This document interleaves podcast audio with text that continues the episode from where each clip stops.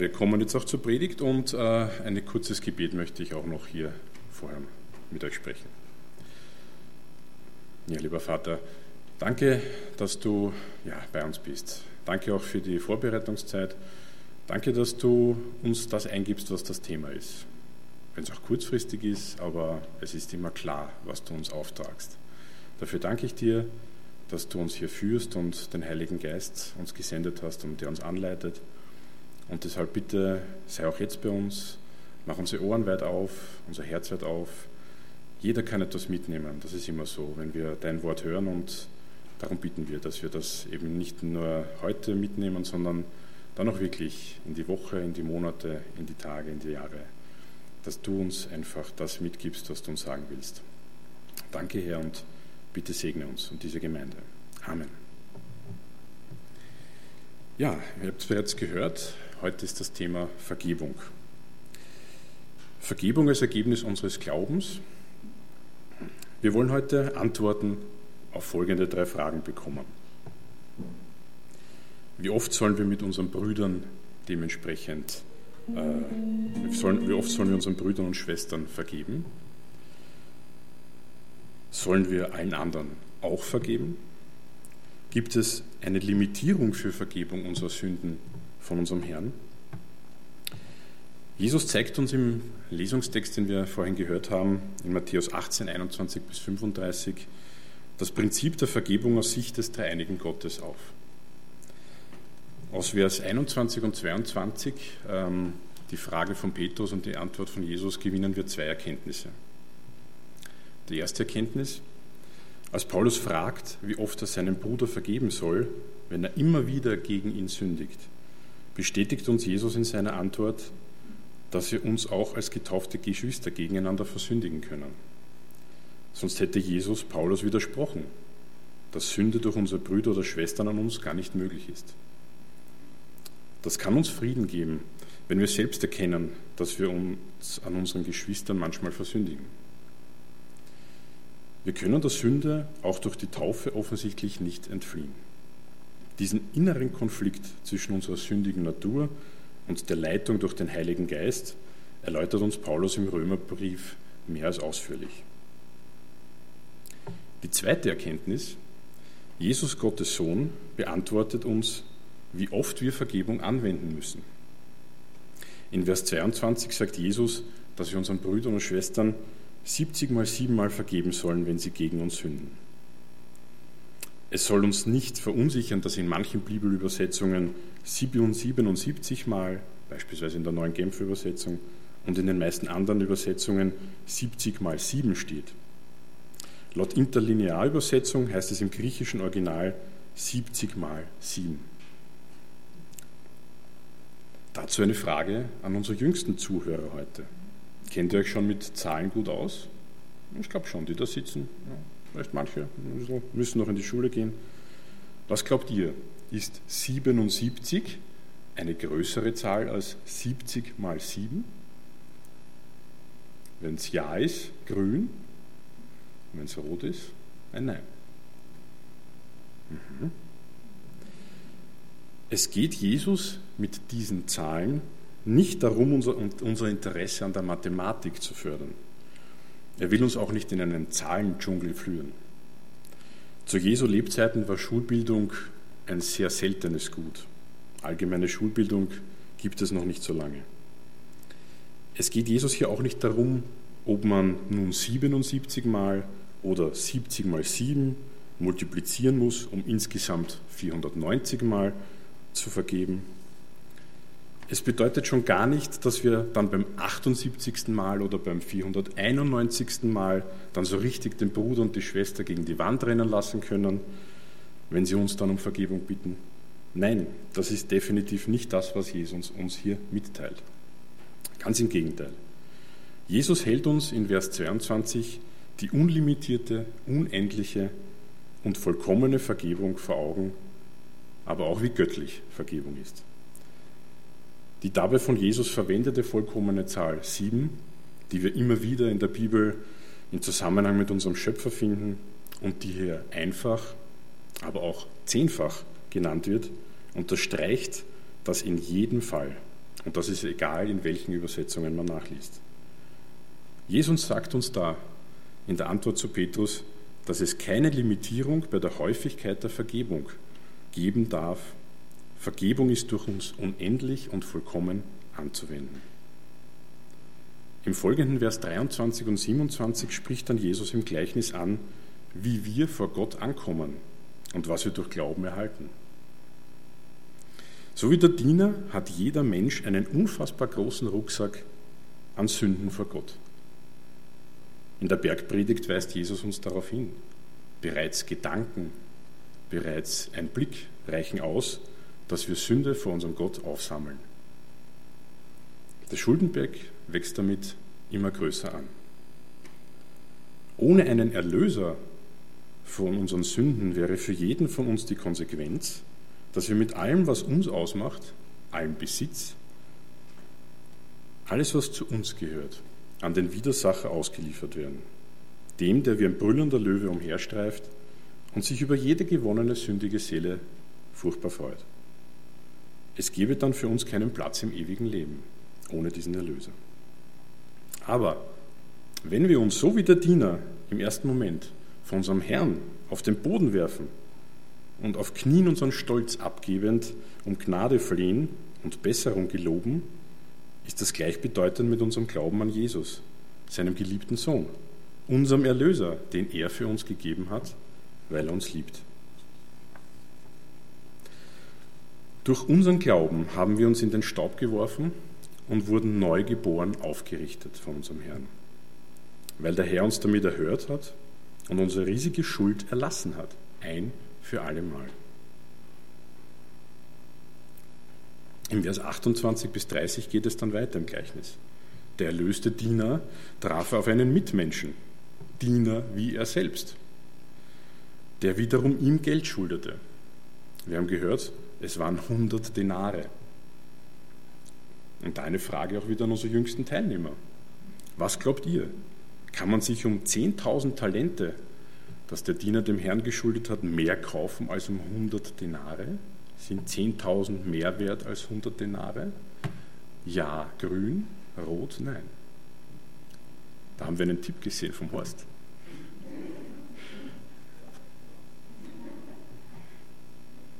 Ein Grün, überlegt es euch.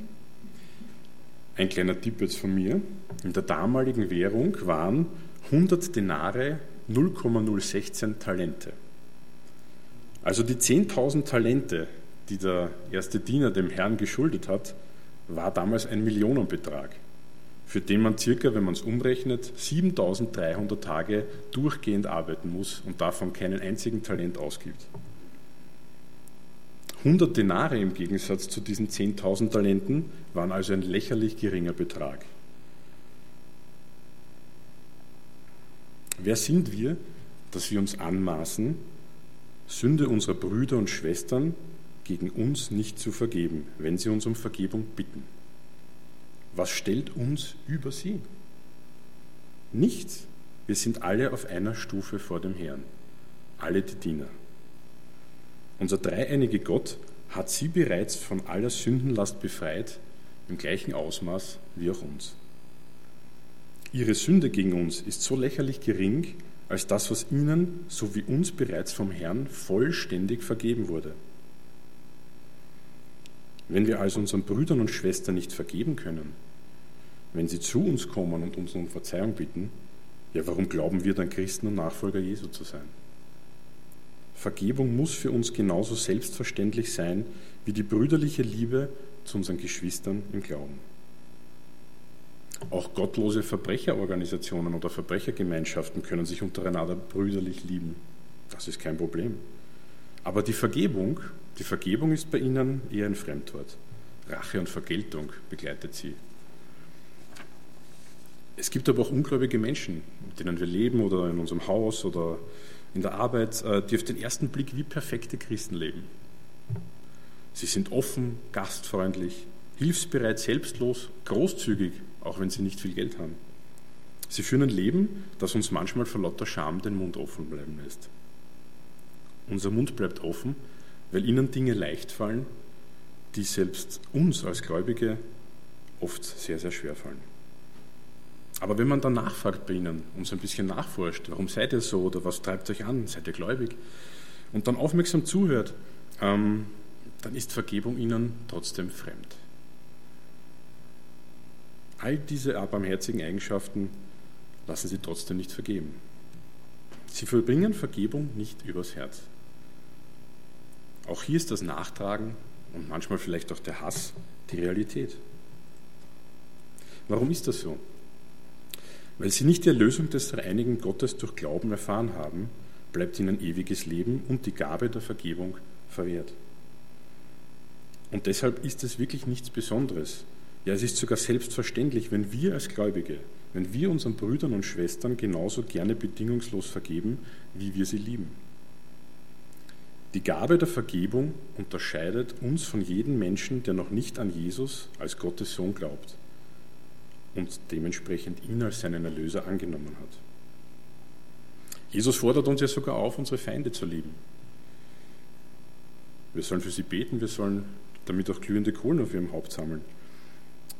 Aber man kann jemanden erst lieben, wenn man ihm vergeben hat. So wie Jesus es am Kreuz gegenüber seinen Henkern selbst ausgesprochen hat.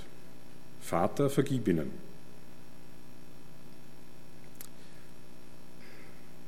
Denn sie wissen nicht, was sie tun. Der Ablauf für Vergebung ist bekannt. Dazu eine Stelle aus der Elberfeld-Übersetzung, Lukas 17, Vers 3 bis 4. Seht euch also vor, wenn dein Bruder sündigt, weise ihn zurecht, und wenn er sein Unrecht einsieht, vergib ihm. Und wenn er siebenmal am Tag an dir sündigt und siebenmal zu dir umkehrt und spricht, ich bereue es, so sollst du ihm vergeben. Die Reihenfolge ist immer die gleiche. Zuerst Erkenntnis, manchmal auch durch andere, die Umkehr, die Reue und die Vergebung.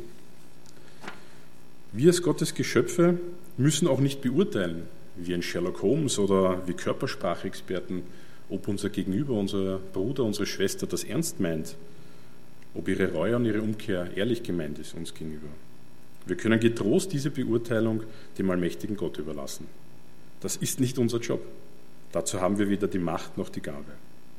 Viel zu trügerisch kann unser Urteil sein, ob es unser Gegenüber ernst meint oder ein falsches Spiel mit uns gespielt wird. Gott erwartet nicht von uns, seine Aufgaben zu übernehmen. Ja, es ist sogar gefährlich für uns selbst, wenn wir uns darauf einlassen, zu beurteilen, ob es jemand ernst meint, wenn er uns oder sie uns um Vergebung bittet. Dazu Markus 11, 25 bis 26. Und wenn ihr steht und betet, so vergebt, wenn ihr etwas gegen jemanden habt, damit auch euer Vater, der in den Himmeln ist, euch eure Übertretungen vergebe. Jesus fordert uns also auf zu vergeben, ganz ohne Bedingungen, ganz ohne Misstrauen, vollkommen, so wie es sein soll. Es befreit uns auch. Ja? Es, es befreit uns und ermöglicht uns letztlich, dass auch unseren Übertretungen vom Herrn vergeben wird.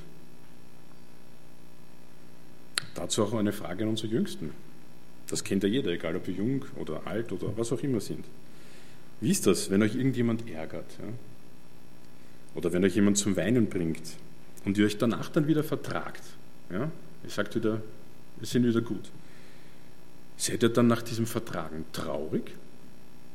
Grün ja, rot nein. So ist es. Wer aus ganzem Herzen bedingungslos vergibt, erlebt jedes Mal, wie befreiend diese Vergebung ist. Es gibt unzählige Beispiele, wie der Glaube an Jesus Christus Menschen dazu gebracht hat, anderen Menschen die schrecklichsten Taten zu vergeben. Und es ist wirklich dann erst der Glaube gewesen. Aber unabhängig von solchen Ausnahmesituationen, egal ob wir in der Schule, in der Arbeit, im Kindergarten, in der Gemeinde von jemandem enttäuscht wurden, wenn wir dem Menschen, der sich an uns schuldig gemacht hat, vergeben, erleichtert uns das. Es fällt eine Belastung von uns ab. Ein geschätzter Bruder sagt dazu immer treffend Folgendes. Das Nachtragen zeigt, wer der wahre Esel ist. Weil der, der nachtragend ist, muss die Last nachtragen. Es ist in den meisten Fällen nicht der Schuldige, der die Belastung hat. Es ist nicht der, der die Belastung hat, also die Belastung hat der, der die Schuld nachträgt. Nur wer als Schuldiger ein schlechtes Gewissen hat, kann im gleichen Maß belastet sein und wird als Lösung von dieser Belastung ebenfalls Vergebung suchen.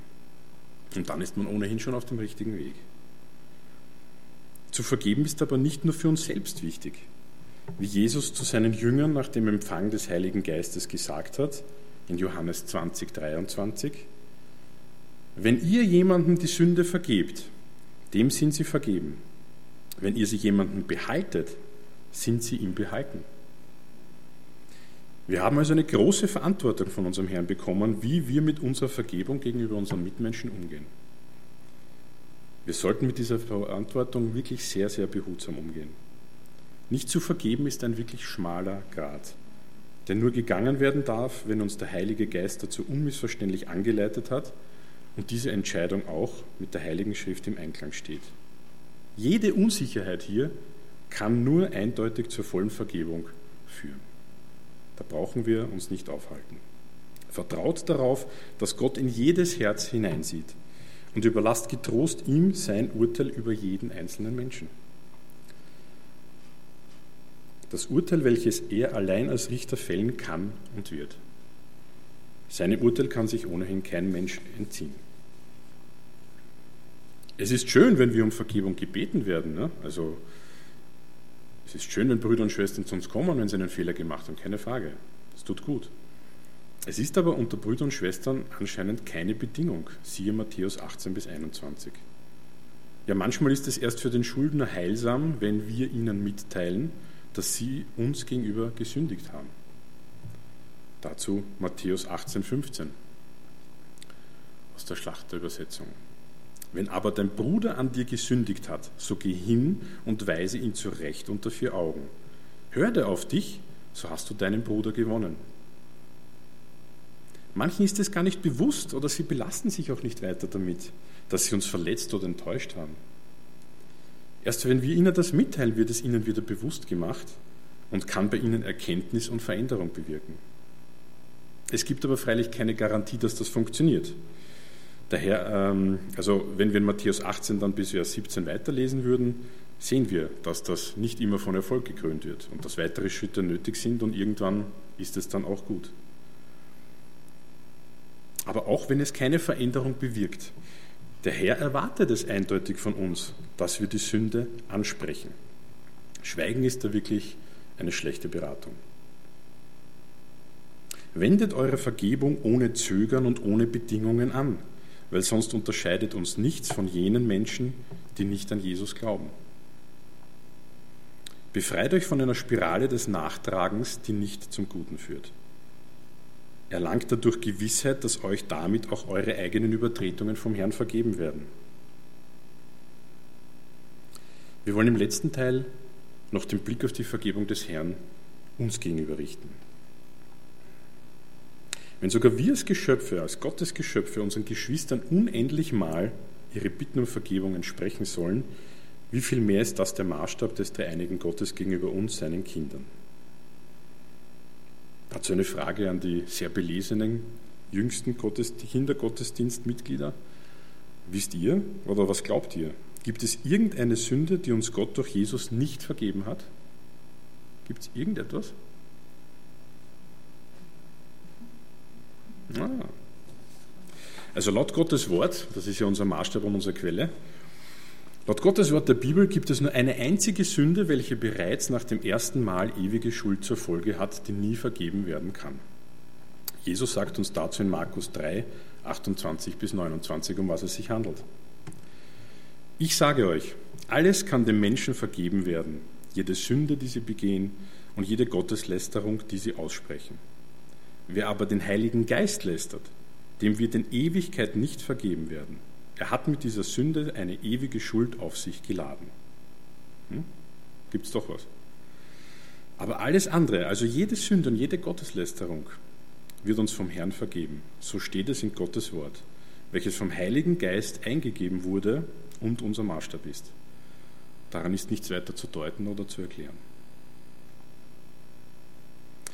Gott vergibt uns also immer wieder all die anderen Dinge, solange wir uns vom Heiligen Geist leiten lassen und damit den Konflikt gegen die Beherrschung durch unsere Natur nicht aufgeben, so wie wir es im Römerbrief Kapitel 7 und 8 nachlesen können. Diese Gewissheit soll uns aufrichten, wenn wir in diesem andauernden Kampf gegen unsere Natur stehen und dabei nicht nur Etappensiege, sondern auch immer wieder Niederlagen erleben. Lasst uns auch daran erinnern, wie Jesus uns aufgetragen hat zu beten. In Lukas 11,4. Und vergib uns unsere Sünden. Auch wir vergeben jedem, der an uns schuldig geworden ist und lass uns nicht in Versuchung geraten. Und deshalb noch die Frage an uns alle. Wenn wir es nicht einmal schaffen, in unserer Glaubensgemeinschaft, versammelt unter dem Glauben an unseren Herrn Jesus Christus, unseren Brüdern und Schwestern bedingungslos zu vergeben, basierend auf der Vergebung aller unserer Sünden durch den Herrn, warum glauben wir dann Christen zu sein? Wenn wir Vergebung nicht in die Tat umsetzen, wenn für uns Vergebung nicht genauso selbstverständlich wie Atmen geworden ist, dann glauben wir damit automatisch auch nicht, wozu uns Jesus in der Heiligen Schrift auffordert. Dann passiert das, was Jesus im Gleichnis dann in Vers 32 bis 34 sagt. Wir liefern uns wieder schutzlos Gottes Zorn aus. Gott wird uns richten und unsere Schuld voll bezahlen lassen, als ob wir nie von ihm begnadigt worden wären. Jesus unterstreicht das im Vers 35. So wird auch mein Vater im Himmel jeden von euch behandeln, der seinem Bruder nicht vom Herzen vergibt. Wenn wir uns heute davon angesprochen fühlen, lasst uns unser Herz weit öffnen und darum beten, dass diese Erkenntnis tief darin Wurzeln schlagen kann und nicht beim nächsten Sturm ausgerissen wird. Der Herr segne euch.